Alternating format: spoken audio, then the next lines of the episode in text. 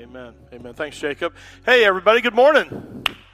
Good morning. Welcome to Coastal. Welcome to all of you. Welcome to you, uh, those of you who are watching online. Thank you for tuning in and uh, and joining us. Um, hey, and speaking of being online, I'd like to uh, give a little shout out to my wife's family in North Georgia. My wife Janet is actually in uh, Georgia this weekend. My mother-in-law, her mom, uh, had hip replacement surgery, and uh, so I, am not sure which service they're all watching the service, but she's still in the hospital. So please be praying for my mother-in-law, Miss Nancy. Just just a sweet, godly woman. Pray for her recovery. And uh, love you, Janet. Ready for you to come home. So, anyway, uh, good to have everybody joining us today. By the way, I'm a terrible bachelor. I am. I, you know, my wife and I, we've been married uh, 36 years. And uh, anytime we have to, anytime we're apart from each other for any length of time, my, my mind goes to uh, those of you, you know, who have family in the military uh, or your work makes you uh, travel. And uh, man, I just hate that. I, am just terrible at that.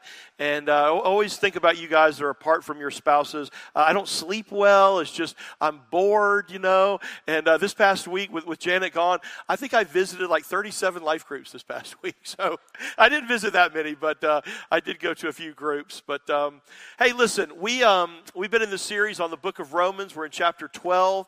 And uh, during uh, the first 11 chapters, uh, we covered a lot of a lot of ground, a lot of information, a lot of theology, and now here we are in chapter 12, and Paul has switched uh, the emphasis from doctrine uh, to duty.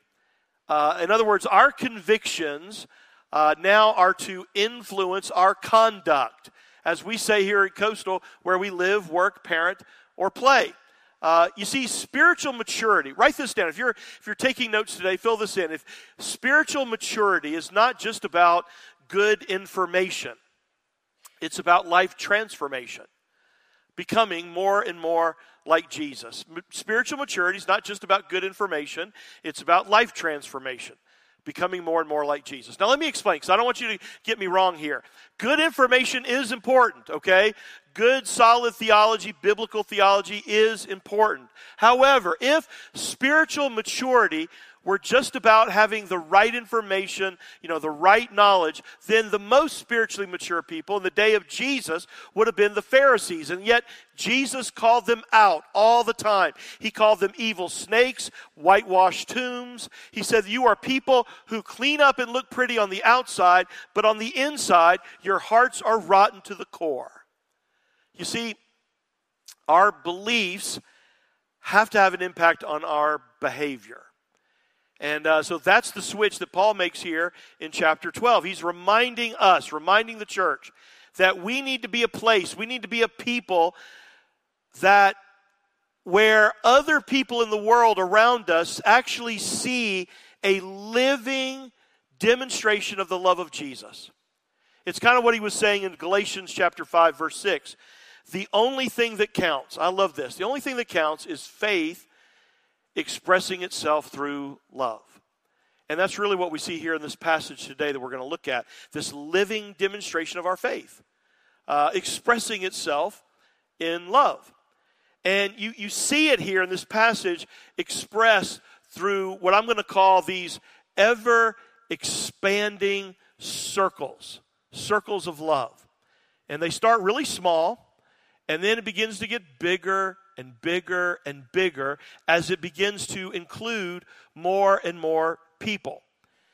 And so, what we're going to do today is we're going to take a look at these circles and talk about how we as a church, as Christians, should be putting our love into action. So, number one, the first circle of love begins with me. You and me. That's where it starts. In other words, living out our faith, expressing our faith through love, begins with you, okay? Your individual character. Look at verse 9. Love must be sincere. Hate what is evil. Cling to what is good. Let's break that down just a little bit. Paul says love must be sincere. Uh, if you have the New American Standard Translation, it says, let, let love be without hypocrisy. Now, that's a good literal, literal translation because the, the, the word that Paul uses there um, is where we get our, our word for hypocrite, which literally means play acting. And in the first century, they would have been very familiar with this word because Greek actors in that day would utilize these masks, literal masks.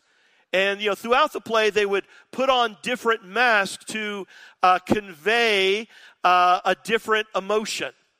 You know, sadness, anger, you know, excitement, happiness. So these were like the, the original emojis, okay? And so they would have been familiar with this. So saying that our love shouldn't be like that, that it needs to be sincere, he's saying, hey, if you're a believer, stop pretending.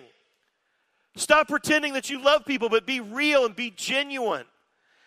And the word for love that he uses here is one that you should be familiar with agape. It's the selfless love. You know, the love that reaches out and meets people's needs indiscriminately, unconditionally, and sacrificially. Because the world's view of love, version of love, it's very focused on me and self.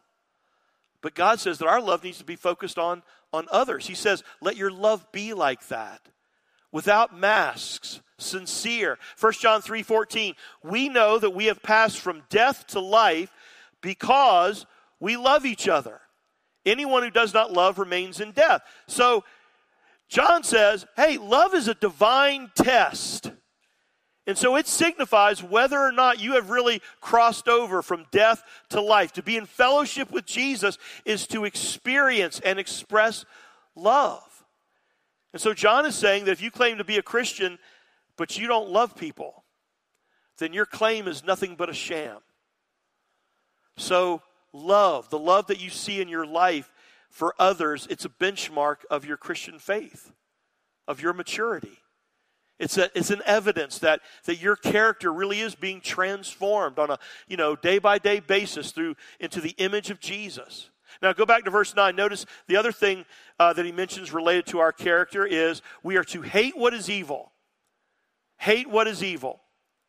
Now maybe you're thinking, well, what's that got to do with love and, and love being sincere? You know, how do you go from love to hate. I think we kind of, um, you know, stumble over passages like this because we have a tendency today to turn love into, you know, unicorns and warm fuzzies, right? That, that, that's, that's how we think about love. And we forget that biblical love can never be separated from biblical truth.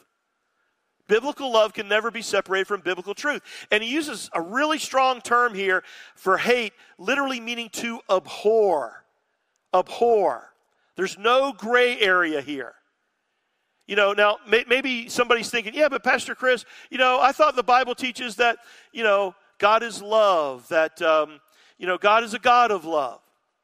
Yeah, it does. But it also says that our God is holy and that He's a God of righteousness. Uh, look at Proverbs chapter 6. Uh, it says this there are six things the Lord what? What's it say? Hates. That'd be a great sermon series, right? What does the Lord hate? Let's talk about it. Uh, it actually says seven that are detestable to him haughty eyes. What's that? Pride. A lying tongue. Hands that shed innocent blood, a heart that devises wicked schemes, feet that are quick to rush into evil, a false witness who pours out lies, and a man who stirs up dissension among brothers. You see, for you to love like God loves, you got to hate what God hates. Remember what Jesus said to the church in Thyatira in Revelation chapter 2? This is um, the letters, the seven letters uh, to the churches in Revelation. He said, I have this against you. You tolerate that woman Jezebel. By her teaching, she misleads my servants into sexual immorality. In other words, he's saying, hey, instead of upholding holiness, you are soft pedaling sin. And they were tolerating immorality, and Jesus is calling them out for it. And so I think at times we need to ask ourselves hey, how are we responding to evil?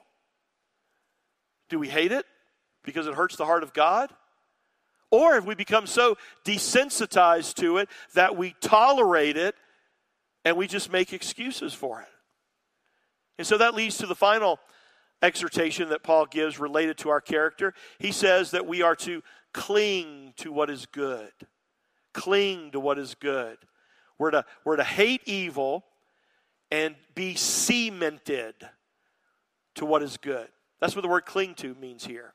It's the same word that Jesus used uh, for cleave when he said that a man should leave his father and mother and cleave to his wife, and the two become one flesh. It's, it's used to describe this bond, becoming one. And so we're to hate what is evil, and then we are to be united, cling to what is good. That's tough, isn't it?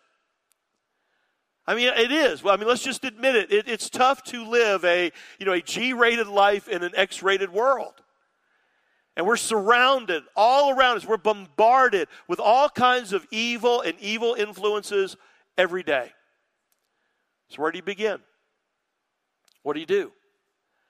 I think a starting place is what David said in the Psalm, Psalm 119, 11. I have hidden your word in my heart that I might not sin against you. Paul began chapter 12 in the same way. He said, Be transformed by the renewing of your mind. And so that's where it starts with the Word of God. And so that's where this first circle starts. It starts with you and me and, and our character. Love what is evil, cling to what is good. Sincere, you know, love. But then the circle widens a little bit in verses 12, 10 through 13. Uh, number two, the circle expands to include the family of God, the church, you and me together, and not just us here at Coastal, but believe, uh, believers all around the world, brothers and sisters in Christ. Look, in, look at verses 10 through 13. Be devoted to one another in love. Honor one another above yourselves. Never be lacking in zeal, but keep your spiritual fervor serving the Lord. Be joyful in hope patient in affliction, faithful in prayer. Share with the Lord's people who are in need. Practice hospitality. So let's dig into this one a little bit. He begins by saying, be devoted to one another in love. Some translations say brotherly love, others say uh, genuine affection. The reason for that is that this is actually a compound word from two Greek words that both mean love. And they, they take into account this warm, affectionate love between friends, but also the word for family love, and then it kind of puts them together. So it's kind of like the love that a parent has for their children. It's, it's not just theological love, it's this tender, caring kind of affection that embraces other people as family. And he says that's what we're to have for one another. Be devoted to one another. Then he says that we're to honor one another above ourselves. That, that's Philippians 2 3 in action, where it says, Do nothing from selfishness or empty conceit, but with humility of mind, let each of you regard one another as more important than himself. So the idea is one of um, humility, that we're to be humble as we relate to one another. Now, humility is not, by the way, thinking less of yourself. You know, like, oh, woe is me, I'm pitiful, I'm nothing, I'm a loser. That's not humility. Humility is not thinking less of yourself, it's simply thinking of yourself less.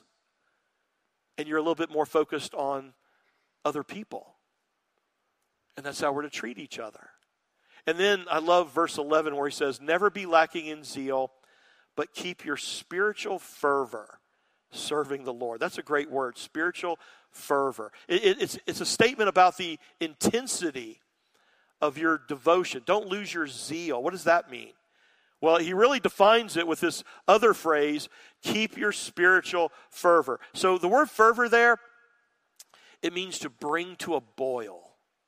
You know, they would use it in um, breaking down metals and getting them so hot where they would become a liquid. Uh, it, it's like Paul is saying, hey, as a Christian, you're to be a boiling hot believer, excited, you know, eager, enthusiastic.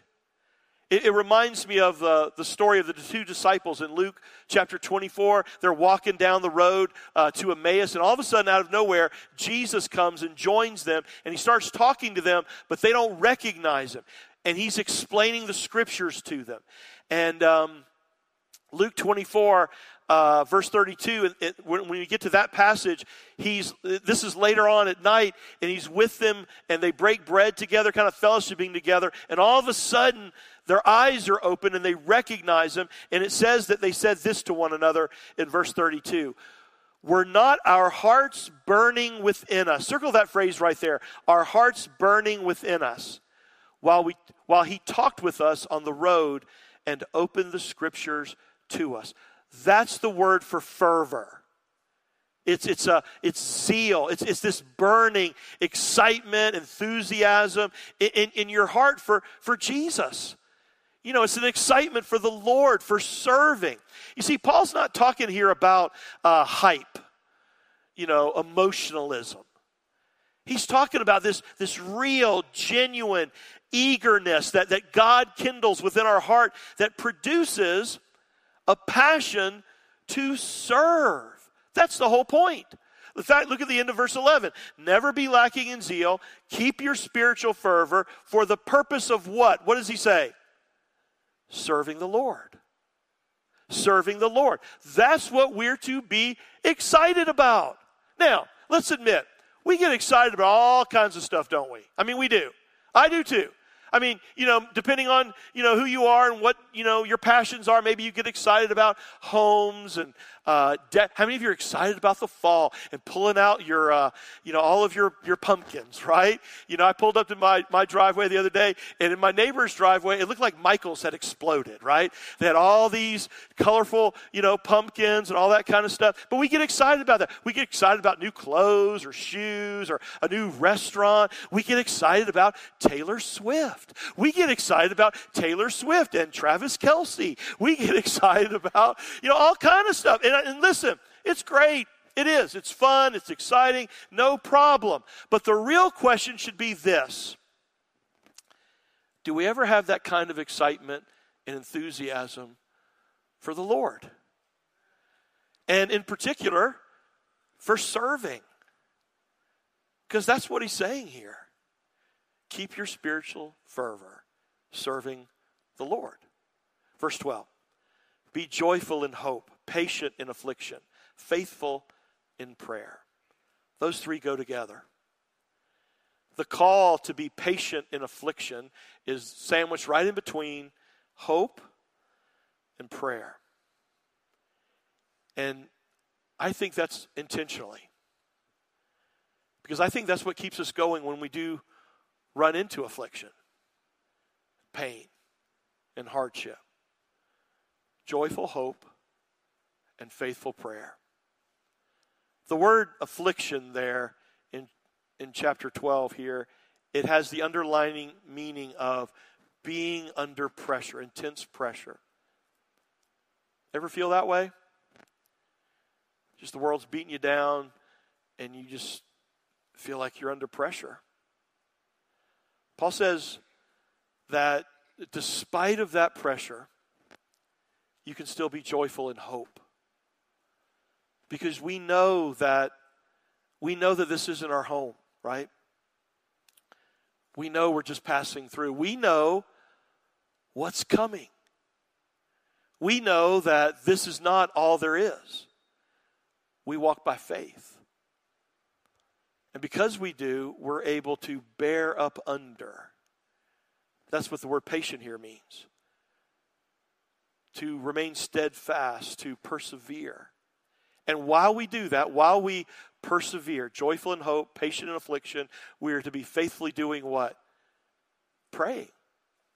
In Colossians, Paul reminded the believers to devote yourselves to prayer. First Thessalonians, we're told to pray continually. In other words, prayer is just a way of life for a believer.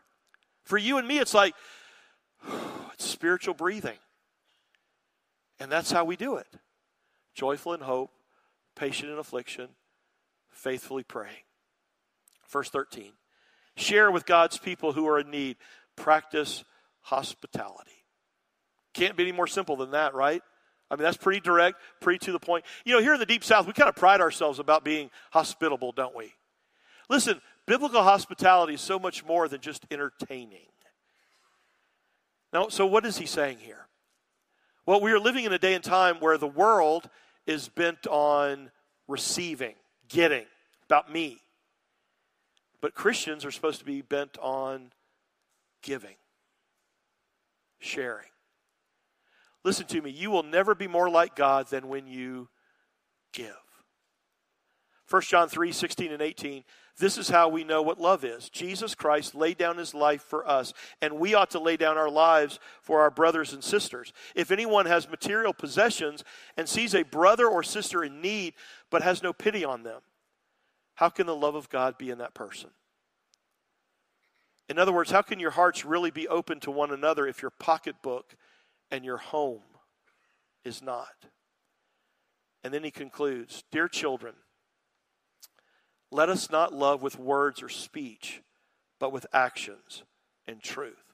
That's exactly what Paul's saying. Hey, real, sincere, genuine love always produces a genuine concern for one another, a concern that will move you into action. You know, there, there is just something special about opening up your home to people. Something really special about sitting around the kitchen table for a meal with other people that enables you to, you know, to get to know them on a, on a different level. Uh, Jesus loved hospitality. I mean, you always see him doing this. He, he's always breaking bread, always fellowshipping uh, over a meal with people. In fact, evidently, he loved it so much that he was accused of being a drunk and a glutton, being a little too open and a little too friendly with what they thought were the wrong kinds of people. But that didn't bother Jesus because they were his people. And his point is they should be our people, all people. He was a people person. So let me ask you a question. When's the last time you opened up your home to someone? Had somebody over for a meal? It's easy to do that with people that you know and love and that you like, but just maybe to get to know somebody. Oh, Pastor Chris, I can't do that. I don't have a nice enough home, or, you know, I, I, I can't afford to do that. Listen, I'm not talking about entertaining people, just loving people. And so these circles, they keep, keep growing. They keep including more and more people. And now in verses 14 through 16, number three, the circle of love expands even further to include now all people. Starts with me, includes, you know, the family of God, the church, but now all people. And are you ready for this? Even difficult people. This is where the rubber meets the road. And so the question is as a believer, how do you respond when you're mistreated? What does he say? Verse 14 Bless those who persecute you, bless and do not curse. This really isn't anything new. This is just what Jesus said. Luke chapter 6, Jesus said, But to you who are listening, I say, love your enemies, do good to those who hate you, bless those who curse you, pray for those who mistreat you. Now, the response of the world is hey, if you persecute me, I'm going to persecute you. You know, you come at me, I'm going to come at you. But Paul's saying, hey, we are not to respond that way. You know, when, when we're harassed or persecuted, we don't return in kind. We are to bless. And it's a really interesting word there. In Greek, it's where we get our English word. You ready for this? Been to a funeral lately? It's the word for eulogy. To eulogize someone. Someone is mean to you, you are to celebrate them with praise. Wow. And then in verse 15, he says, Rejoice with those who rejoice, mourn with those who mourn. In other words, we're supposed to be willing to walk in the shoes of other people. People in this world, people that we that are maybe very difficult. You know, we're to do life with people. We're to care. You know, your success is my success. You know, when people succeed, our reaction is not supposed to be, you know, when somebody around you, you know, maybe somebody that you don't really like that much, or, you know, when they get, you know, a raise, or they get a promotion, or they, you know, get a new home or a new car, you know, instead of envy or jealousy, our reaction is supposed to be one of happiness and praise.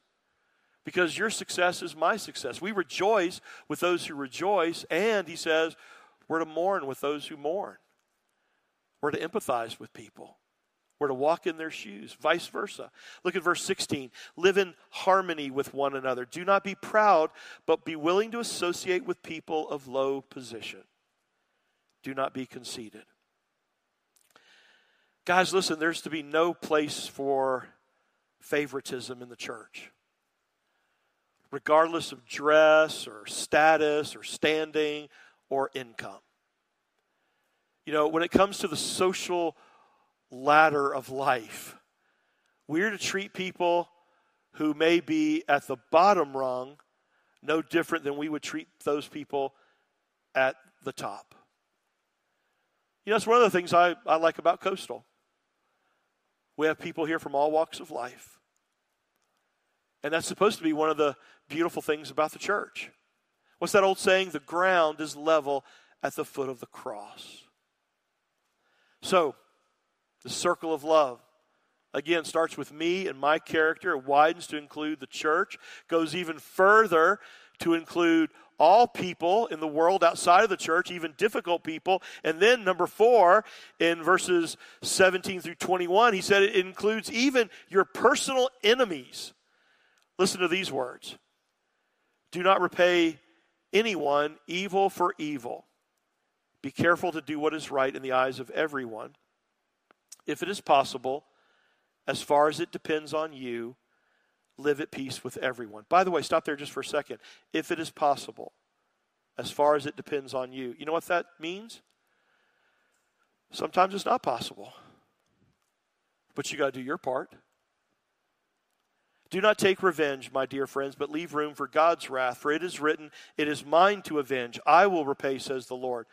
On the contrary, if your enemy is hungry, feed him. If he is thirsty, give him something to drink. In doing this, you will heap burning coals on his head. Do not be overcome by evil, but overcome evil with good. Paul's saying in the life of the believer, there is absolutely no room for personal revenge or retaliation. See, Paul is calling you and me to this supernatural response and reaction. Now, we know that as Christians, we, I mean, we've talked about this a lot at Coastal that love is an action. It's an action, right? It's a verb. But many times, a far greater expression of love is your reaction, your response. How do you respond or react when you're mistreated, when you're in traffic, when you're waiting in line, someone doesn't get your order right. Sometimes a far greater expression of love is your reaction, your response. Go back to Luke 6, listen to what Jesus said about our reaction. He said, If you love those who love you, what credit is that to you? Even sinners love those who love them. And if you do good to those who are good to you, what credit is that to you? Even sinners do that. What's he saying? Hey, it's easy to love the lovely, isn't it? It's easy to, you know, do good to those who are like you, the people in your life that you enjoy hanging out with. But over and over and over again, Jesus told his followers to love your enemies. Back in 1999, uh, the once great interviewer, Larry King, he interviewed the parents of one of the girls who was fatally shot at uh, Columbine High School in Colorado.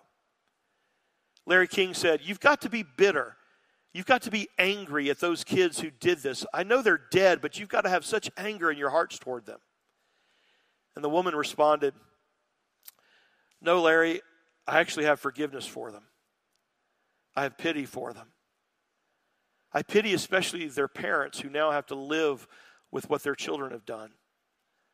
I feel sorry for those parents, and I have such love in my heart for them and forgiveness. And so Larry King looked pale, paler than he normally did, right? Um, as if to say, You got to be kidding. And then he quickly turned to the husband and he said, You don't feel that way, do you? And the husband responded, Larry, let me tell you something. This kind of love would be impossible. Before I came to Christ, I couldn't have done it. But because Jesus has put his love into my heart and has forgiven me the way He loves me. He's done a work in me, and He's carried me through this. I do have love in my heart, and I do have forgiveness. That's an example of Romans 12 in action. That's love. And uh, you see, guys, again, it doesn't matter how correct your theology is. If you're not growing in love and being transformed day by day to be a little bit more like Jesus, then it's a sham. Because this is what we're called to as Christians. It is the supernatural reaction, the supernatural response that can only come through Christ. It starts with you. You know, again, the circle of love, it starts with you as Jesus transforms your heart and your character. And then it grows to include all of us, one another, how we treat one another in the church, the family of God. And it keeps growing. It includes all people, people outside the church, even people who are difficult. And it even grows to include our enemies. Wow. So I want to close with this question What about you? If that's love, how loving are you? How loving are you? Again, it's only possible through Christ. We can't manufacture that kind of love on our own. And maybe if this kind of love is not very representative of you right now and you are a believer, maybe you've kind of walked away from Christ for a time because he hadn't moved, he hasn't left you. So maybe the call today is to come home, to renew your commitment to him, and allow him to do that transformative work in your life. Or maybe for you today, is to come to Christ for the very first time. Because you can't be changed by Christ. You can't love like Christ until Christ's love is in you. And you can have that today. You can take care of that today. Listen, just pour your heart out to Him in a prayer. You know, admit what you know to be true that you're a sinner in need of a Savior. And just tell Jesus, you know, I, I am repenting today. I am walking away from my way of doing life and I'm going to walk toward yours in faith. I believe, I believe that you're the Son of God. I believe you rose from the dead, and I want you to be my Savior and my Lord, and I humbly come to you today. And if you'll do that, He will begin that good work in you, and you will begin to see that power grow and grow, and it'll enable you to love like Jesus. Bow your heads and pray with me. Father, today, thank you for your word. Thank you for this supernatural love that you call us to. And Father, I just I pray right now for those that are in this room, for those that are watching online, that if we've not yet received the love of Christ, that today we would pour our hearts out to you. That we would admit what we know to be true again, that we are in need, that we're a sinner, that we've blown it. But that payment for our sin has been made that Jesus has paid the ultimate price. He sacrificed his life. He went to the cross. He rose from the dead to prove his power over sin and death. And he is alive. Listen, pour your heart out. Tell God that you believe that. And that today you declare that Jesus is Lord, Lord of you and your life. And you want to follow him. You want to follow him today. And listen, maybe you've made that decision, but again, maybe this love is not really shining in your life right now. Come home. Come home. We pray these things today in the name of Jesus. Amen.